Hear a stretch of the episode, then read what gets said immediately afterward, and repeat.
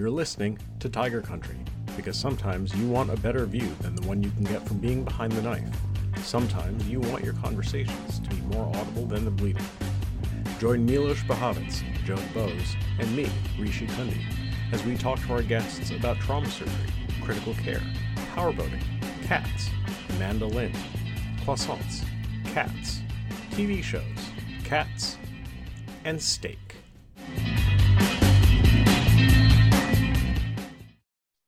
Okay, well, welcome back, everybody, to the latest episode of Tiger Country.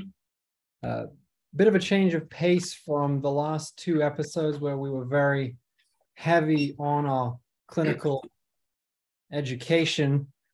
This week, as always, I'm joined by my co hosts, Dr. Joe DuBose and Dr. Rishi Kundi, and we are very honored to be uh, joined by Dr. David Spain, uh, who's going to be talking to us a little bit about professionalism in trauma. So thank you so much for joining us today, uh, Dr. Spain. This is uh, it's definitely something a little different. We we we we don't usually do topics like this, but nevertheless incredibly important. And the reason we thought you'd be so great uh, to share some insight on this topic is really twofold.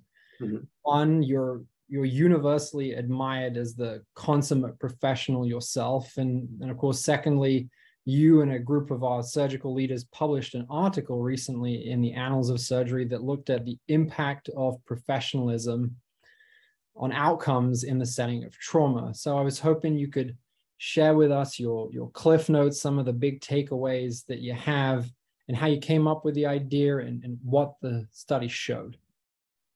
Yeah, well, first, thanks for the compliment and the invitation.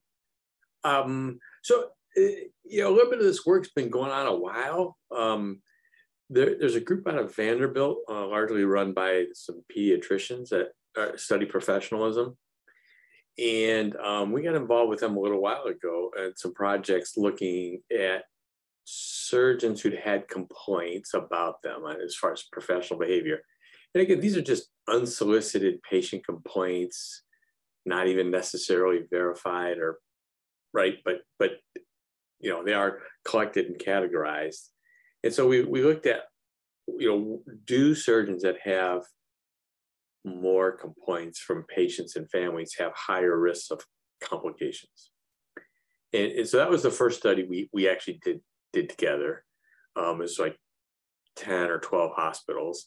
And, and it, we we made sure we separated. You know, sometimes patients who have complications are more likely to complain, right? So we we actually separated the groups. So it wasn't, you know, it was one group. You know, wasn't wasn't just the patients who complained or who had complications were the ones complaining.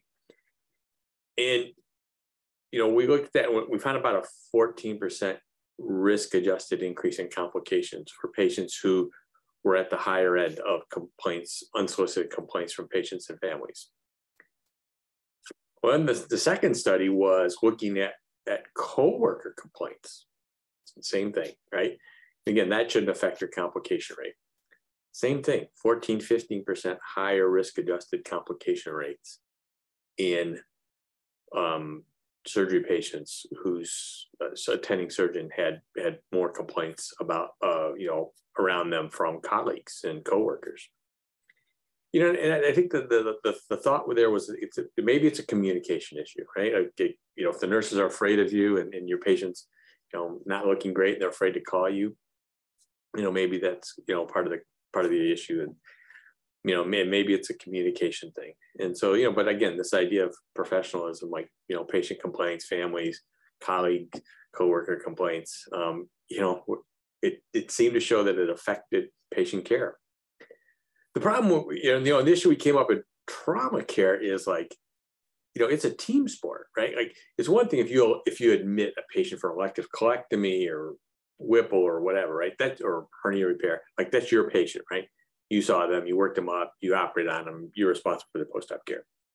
You know, trauma patient, patient comes in on Monday and you know, and Milos is on call and you admit the patient and you take care of them for two or three days, and then Joe's on the weekend right? And then on Tuesday the following week, I decided to take the patient to the OR, and and then things go poorly. Well, who's responsible, right? And, and if the patient complains about their outcome or professional, like, and and the short answer is we're all we're all responsible, right? We're the team. So that, that was where this the latest study sort of came out. So we were rather than looking at any individual surgeon's profile, we thought we'd look at teams, right? So what is this team of general surgeons at Stanford look like? What does a team of orthopedic surgeons? What does a team of neurosurgeons and everybody look like? You know, could we correlate that?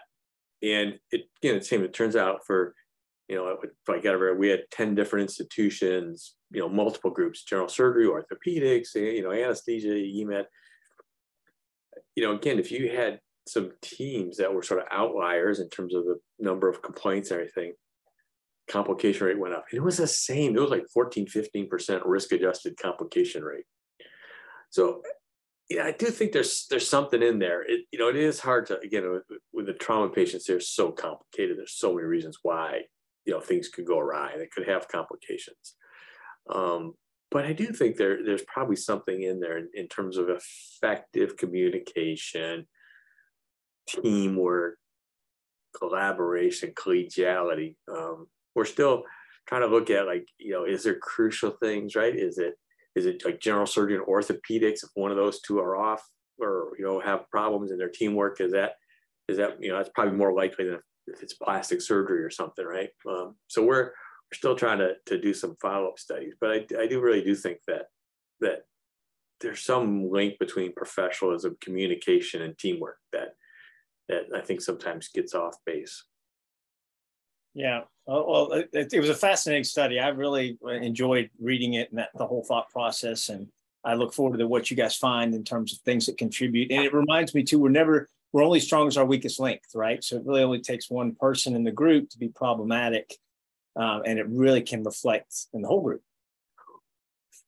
Well, that that's what we're trying. That's what we're trying to do next, right? Is so you know, this group out of Vanderbilt has a whole way of, of, assessing these complaints and sort of categorizing them and developing a risk score, right?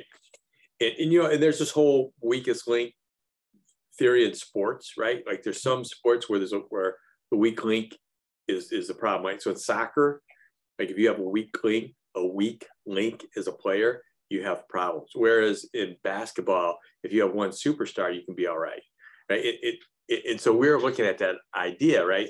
Again, if you have seven trauma surgeons, one of one of them is an outlier, you know, are is that going to be a problem? Or if you have seven trauma surgeons in in they're not outliers, but five of them are a little bit above average, then is that is that crucial or you know, so that's what we're trying to try to do next is well, what is the pattern? Is it is it the one weak link or is it or is it the whole team effort? Yeah, it's cool stuff you know, I, I, I read, I, I love trying to read something non-medicine that will make me better. And one of the people that I've read is this guy called David Maister, and he's an academic, and he's really focused on this realm of business professionalism and its impact on results and outcomes. That's why after reading that, this kind of this article that you worked on in particular struck a chord with me. And it, one of the things I think that's fascinating to talk to to read about and listen to people talk about professionalism, how hard it is to define. Hmm. And really the the thing that my favorite quote that I've heard on it is from him, and it said he said basically professionalism is professionalism is not a label that you give yourself; it's something you hope people say about you, or that a label they apply to you. That's a great quote. It's not particularly concrete, and it's still this definition is a little elusive. If I had to pin you down, Dr. Spain, on what you how would you define professionalism? To me, it's always about a, prof, a professional is somebody who um, has. Wait, shoot, now I'm, I'm blanking on. Um, like I, I, a professional, you reserve the right to criticize yourself. Is is the way I think about it, right? Like you hold yourself accountable for what for your for your work, right? And so you know, I thought that's like for physicians, it's always been one of our things, especially for surgeons, right? We have M&M, right? So it's that I equate professionalism with holding yourself accountable for what you did and what your outcomes are. Makes sense to me.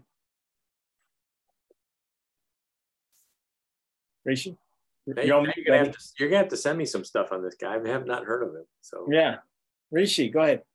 So, however you define it, Dr. Spain, um, I think that one thing that we know about professionals as colleagues is that a physician who's a professional is a good partner.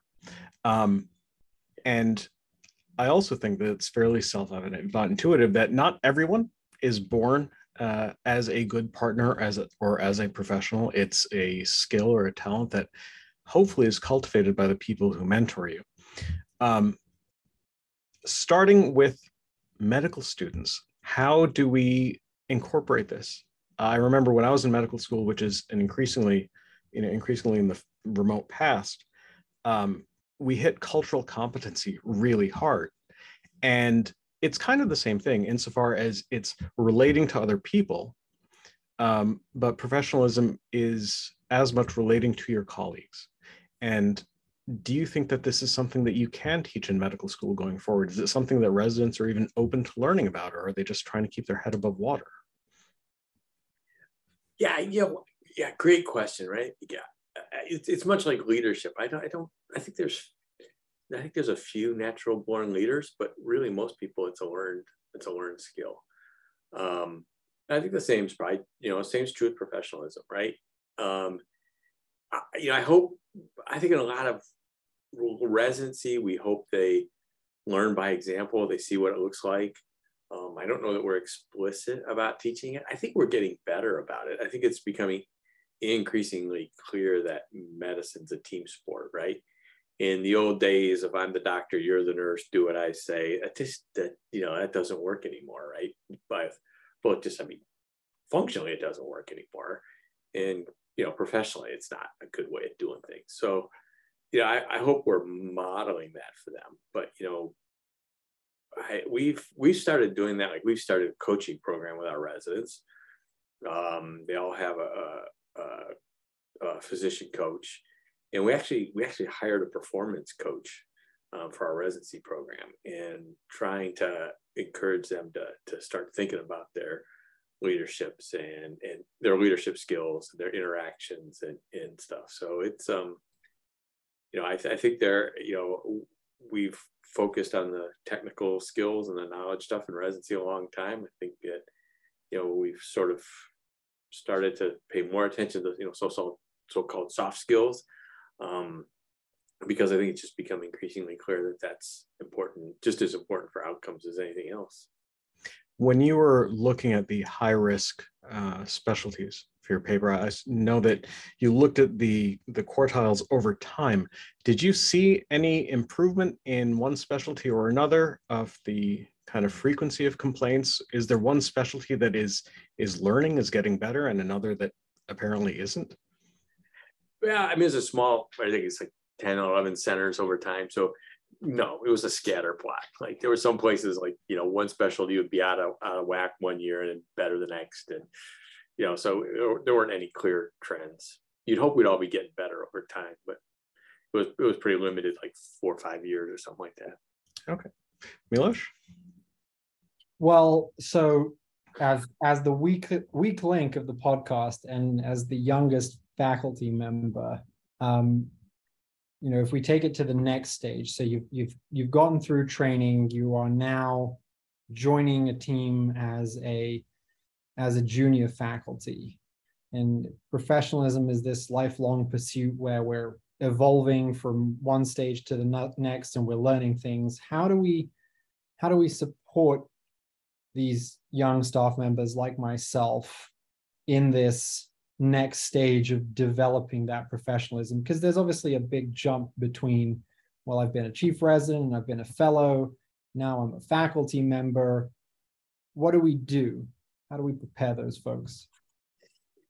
Yeah, that's a great question, right? Because I think we, in medicine in general, right? I think we just we just assume you're going to make the leap, right? You're going to you're going to make that transition, and and really, I think you know the transition from like fellow to attending is a it's a big move, right? So all of a sudden you're you're you know you're responsible. You you are the the end person, right? It, and that's a huge change in in you know work flow and ethics and responsibility and all that stuff, right? And we just assume people are naturally going to make that jump. And I think it's probably naive on our part. Most people do, right? Most people handle it well, but not everybody's going to, and not every situation is the same. You know, in business, they would be much more deliberate about this, right? And so, you know, I say, we, I hear like if, if anybody comes in in like a significant leadership role, they immediately get uh, an executive coach to work with them. And the question is like, why aren't we doing this at, at, at the entry level, right? Think University of Michigan's really doing something interesting. They have these launch teams. So when they hire a new junior faculty, they have a launch team. So there's somebody there that's your clinical mentor. There's somebody there that's your research mentor. There's somebody there that's your like um, you know growth mentor. Like they they they have like you'll have like three or four people that are there to mentor you in specific areas. Um, you know, and and I think you know professionalism and growth could could be one of them. Um, you know, I think I think the other thing we have to think about is, is one of the first things you have to do when you're as the leaders, you got to make sure you don't put your new faculty in a position to fail, right? Like that's the first thing you got to do. Like, do not set them up for success for a failure.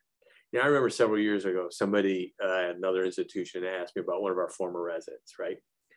And, and they were like, you know, we're, we're thinking about hiring this person. Here's the, you know, what do you think? And I'm like, well, you know, if the situation is like this, they'll be okay. What what's the situation? Well, it's this over here. I'm like, that's not a good setup for them. Like that's not playing to their skills. You're, you know, well, we think it'll be okay. You know, two years later, it, it all blew up, and, and you know, it was really it was really too bad because it was a predictable kind of a kind of a setup. So I think the first goal is you really can't put in people to fail. Um, you know, and then I, again, this idea of like trying to build as much support around them, both clinically, research wise.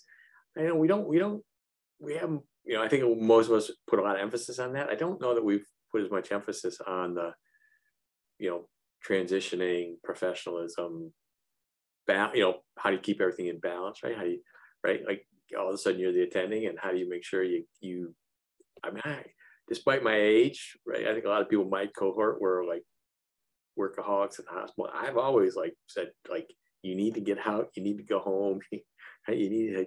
There are things you got you got to go to your kids' t-ball match and their soccer games, all that kind of stuff, you know. And I've always been an advocate for for you know having you know a integrated life and not just everything being work.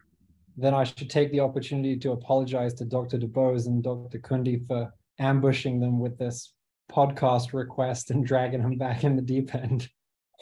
I, I think it's always nice to talk to mentors and stuff. Uh, so this is all, it's been a lot of fun, Milos. But let's we've talked a little bit about uh, how to help others, our trainees and folks around us, and I think we're going to close with the really the elephant in the room, how to deal with the, maybe the more problematic physician.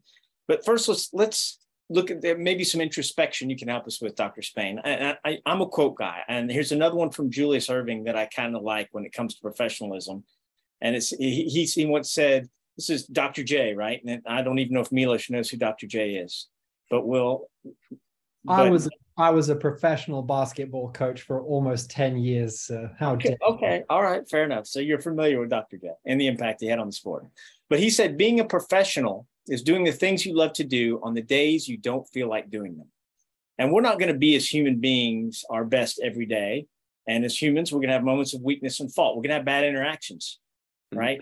Um, what, give us some advice on how do we personally try to mitigate against those lapses in professionalism, and more importantly, probably deal with them appropriately when we do demonstrate our humanity. Yeah. So two things, right? Like one of the things that I learned uh, from one of my partners, uh, Kristan Staudenmayer, right, uh, was recognizing when you're feeling triggered, right, and then and then stopping and thinking about it, right. So I think that's a key thing. So if you can if you can realize you're getting triggered. So for me, I know what my triggers are. Like I, I, I you know, I figure I've learned. Like if I think somebody's being lazy, or I think somebody's being dishonest, that's where I get triggered, right? And then, and then, so if you can recognize that, then the question is, wait a minute, is that person really being lazy? Is that person really being dishonest, or am I just not seeing something? Am I just misinterpreting, right? Like very few people show up to work any one day and say, I'm going to be lazy and dishonest today, right? Like that really doesn't happen very often, right? But if I'm interpreting the situation like that, is that is am I really being correct? Yeah. And truthfully, nine times out of ten, I'm I'm probably being I'm probably wrong, right? And so if you can recognize your triggers and then try to ask yourself why, like why am I feeling triggered? And again, for me, it's it's dishonesty and laziness, um, which are like say exceedingly rare in our in our work, right?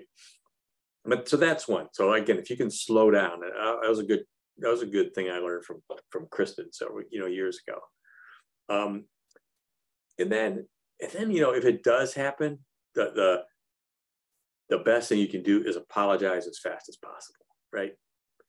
And, and I remember I was like, maybe like 10 years ago, like it was like late evening. I was trying to get a case on, I don't know, you know, it's just trying to get something going before it got too late. It's like whatever, like seven o'clock, the OR, you know, it's just right. And I just like, you know, gave gave some nurse an earful and you know, and then I as soon as it was over, I was like, ah, that was stupid, right? And I and he was in the nurses' lounge having dinner, like you know, and I walked in and there's a bunch of people in the nurses' lounge, and I just like publicly out loud said, John, I was a jerk. It wasn't your fault. I took it out on you. It was stupid on my part. I apologize. And now to that day, like John is like a great friend, like right. And, and if you know, and um, you know, and if you, you know, if I ask him for a favor now, he he bends over backwards. He'll do anything, you know. And it was, but again, I think the you know, just say you're sorry. Don't make excuses. Just say you're sorry. And, and the faster you can do it, the better. I was, you know, we had something recently here, like um, you know, one of my one of my one of our partners, Carla Pugh, African American woman, you know, had just this funny interaction with a nurse in the ICU, right? Um, and and rather than like sort of again reacting, getting up, you know, she, you know, she just sat down and said, "What, you know, what were you, you know?" And, you know, and, then, and, and to the nurse's credit, she's like, you know, I made these assumptions. I, I, I didn't recognize you, Papa. And you know, and the two of them, again, you know, trying to re- keep the the triggers down, just like sat and had this great conversation, and then and then and then they basically took it on the road. Like they went around the hospital and said, look, like we had this interaction. Like, you know, I made assumptions about her. She made assumptions about me. We had this soft interaction, but then we were able to talk about it without, you know, getting emotional and working through it. And, and it, it was, it was like a great learning experience. So, you know, again, for a lot of, for most of these situations, I, I'm sorry is the best thing you can say. Yeah. Well, so what about, what about if you've if you've been given that label of a you're a problem physician you know you for for whatever reason somebody has put you on that you've you've been judged people know to avoid you nurses know not to you know come to you with their concerns all the interactions are difficult. Um, how do you deal with someone who is not conducting themselves as a professional. You know, you have a colleague, you have uh, an attending on a on a different service, recognizing that these interactions will vary by you know which position you're at, depending on where you're at in the hierarchy and what the relationship is like. Um, how do you uh, start with a you know with a superior who is behaving in an unprofessional manner, a peer or sub- subordinate? How do you how do you tackle that kind of situation? Yeah, that's a great question. You know, we um, yeah we have a a group here that is sort of peer coaches from when people are having know, unfortunately the students nominated me a couple years ago to do this I've, I've actually had to do this with some some colleagues both in my department and in other departments who you know and, the good news is like, you know, the data would say about two thirds of people will will get better with just the, the cup of coffee discussion, right? You, you know, call them up, sit down, have a cup of coffee, go, hey, look, you know, here's what I've been hearing, or, or here's some specific examples of stuff, right? Um, you know, I I know this isn't what you intended or what you meant, but this is how it's being interpreted. What do you think, right? And, and just you know, as a colleague, you know, try to be non-judgmental and just try to get them to engage in a, you know, in a in a conversation. You know, frequently in medicine, you know, it's always the ultimate defense is like, you know, well, I was just trying to do the right thing for the patient. Well, okay, like most of us are patient advocates, few of us are patient adversaries, right? Like, like we're all trying to do the right thing, right? But you know, the way you went about handling it, just right. So you know, how can, how can we do it better in the, in the future?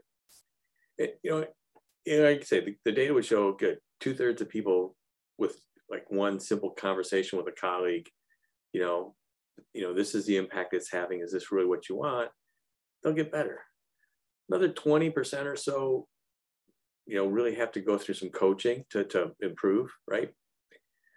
And then you have there's another, you know, 10% that are really just recalcitrant and generally have to be moved on, right? Like to, you know, you gotta like, sorry, like you, you know, um, and the problem is always we we tend to give those people like way too much leeway and way too much time um, as opposed to really just you know you know trying to trying to you know just move on like but again i think if you can identify who they are but you know most of the people aren't you know most people like say with a, either some simple coaching through a peer or some professional coaching like most will get better but it's it's those like recalcitrant ones that are hard and you really those ones you just can't like the, one of the things is this guy uh, uh, Gerald Hickson at, at Vanderbilt's one who really runs this stuff, and he he keeps one of the things he, I he's one of the first people I heard talk about this. He said there can be no special people.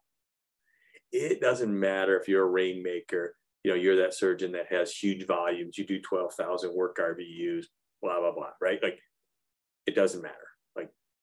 If you're not playing by the rules, it does, there can be no special person. Because the minute there's one special person, then everybody can be special, right? And so you, you know, you really gotta you know you know decide what what where your where your threshold is. And it doesn't again doesn't matter they're an apartment chair or if they're you know huge work rvus or have a giant work uh, referral pattern. Like if they're really not you know professional then you know you've got to deal with it so in that vein then dr spain um, did not mean to rhyme anything there. Uh, tied to professionalism is the idea of accountability, where exactly like you said, everyone's going to say, I'm just trying to do the right thing. I'm just trying to make sure that the room is set up properly for the case, that I have the things I want. I'm trying to advocate for my patient. And we have a culture of patient advocacy but how do we nurture a culture of advocating for each other and for the atmosphere that goes towards caring for the patient? Um, you know, we have at at my institution, um, you know, I'm sure it's any others, uh, a very easy way to, to file a complaint online. Mm-hmm. And the second that happens, the relationship, in my opinion, the relationship is damaged. Yep. because it goes through official channels and then there are third parties involved who didn't witness it and it turns into um, an argument about what actually happened. Is there a place for a culture of mediation that's you know personal? It, to make this a, a question of personal relationships that's tied into patient care. Oh man. See you're singing my song now I mean, same thing. We, you know, like we have, we call, they're called safe reports here, right? And, in the minute you know somebody files a safe report the residents feel accused right it, it, if you talk to them right it doesn't matter what how it's said it doesn't matter how you couch it they feel accused and, and it's this i'm guilty until proven innocent mentality right it's it's really problematic and so i've like tried to work again obviously you know something's unsafe and like just if there, there's clearly a line like somebody crosses the line like yes like fine you know, you know, obviously, you know, any misogynistic behavior, sexual harassment, eh, right? Clearly, like fine, right? But like you know, as you said earlier, you know, all of us have bad days where we're not at our best. You say something you shouldn't say. Like again, I have tried to push really hard with our nurses to like, look, give me a call. Like just tell me. Like I will absolutely deal with it. If it happens a second or a third time, fine. You know, file your paperwork. It, you know, um, but that idea of like you know, just give us a call. Let us deal with it. Because again, the minute you right file a complaint or put it on paper, it's, it's just it's just hard to walk that back, right? And, and they feel accused, right? And we've we've seen it. Like I will say, like years ago, we had a, one of our in one of our units that the, the you know the head nurse just called me up and said, David, one of your residents did this. Like, okay, fine, thanks. I'll deal with it, right? And then you know she retired. We got a new charge nurse, and there was a lot. All of a sudden, like it was like, oh, well, you know, write, you know, write that up, and then you know, and then the working relationship just like went, you know, just tanked, right? And when we, and it took us, you know, a couple years to recuperate it, right? And it really got back to this thing like, just call us, right? You know, because it, is, it is kind of, you know, the residents are never going to file complaints. They just they can't be bothered. But so it is. We've we've had a lot of discussion about that here, and, and we've been trying to like, you know, throw throw the whole thing out and re redesign it. So that, like I say, that that idea of like, let's work together. You know, this it got to be a teamwork.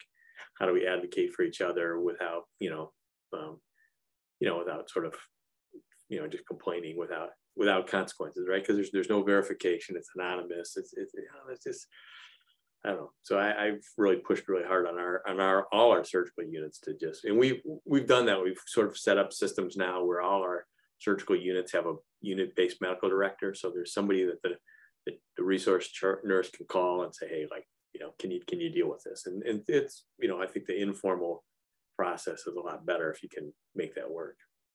So the, the positive, sorry. So the positive side of accountability is something else I wanted to ask you about.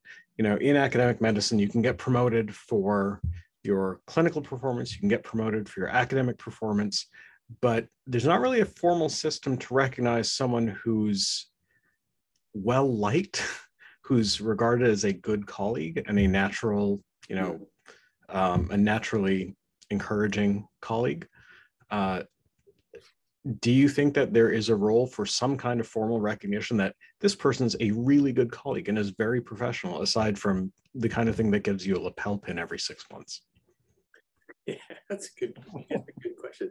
Well we've certainly seen the opposite. We've certainly had people who've had their promotions held up based on on you know evals from residents students in terms of their you know behavior and and and professionalism. That's that's definitely occurred. Um, you know, I, I, think you know recognition does help, right? Um, you know, we we actually just you know, we have like very few awards. I think there's lots of places give out tons of awards, like you know, attending of the month, resident of the week. Like we, we don't we don't do hardly any of that. Um, but I did. I we were recently like again. I was looking at, at our our teaching evals, and we give about like one teaching award a year almost always goes to a senior faculty, right? You've been around a long time, you got a competitive advantage, right? And I was looking like there were several junior faculty that were nominated that were just had incredible evals. They're just never going to catch that senior person that's been around for 20 years. So we, you know, we've created a, a, a junior and a senior, you know, t- annual teaching award in our department starting this year. Um, you know, just on that, you know, that idea like people people should be recognized for for going above and beyond we haven't done the professionalism co- colleague thing, but that's a that's a great idea, right? Sort of, you know, yeah. And then, but then the question is like, how do you, you know, how does your get your department or your promotions committee to value stuff like that?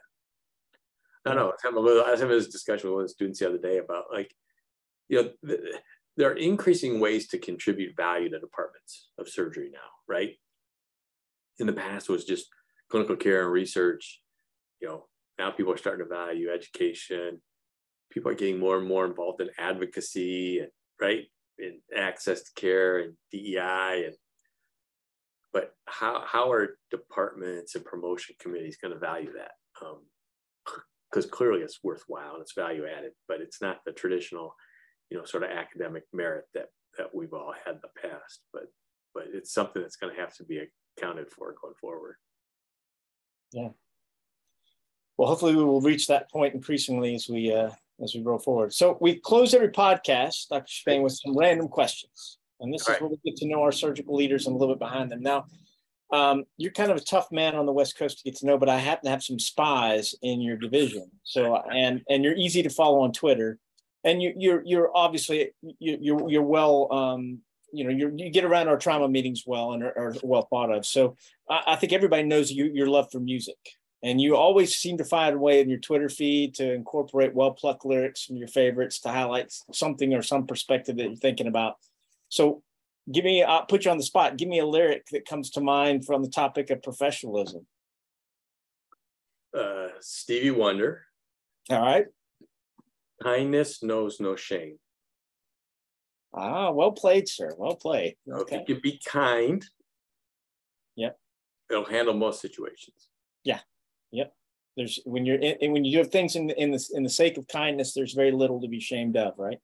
Right. Um, your love of music is it universal to your family? I, I know your do your and, and do your wives and boys always agree on the playlist. Now I say this because some, one of my spies Mhm. pointed out a Twitter posting where your boys and your wife had tickets to the week to see the Weeknd, like one of the hottest bands in the country right now Correct. at Levi Stadium, Yep. and you you got a hall pass to go to go see Elvis Costello at a smaller venue.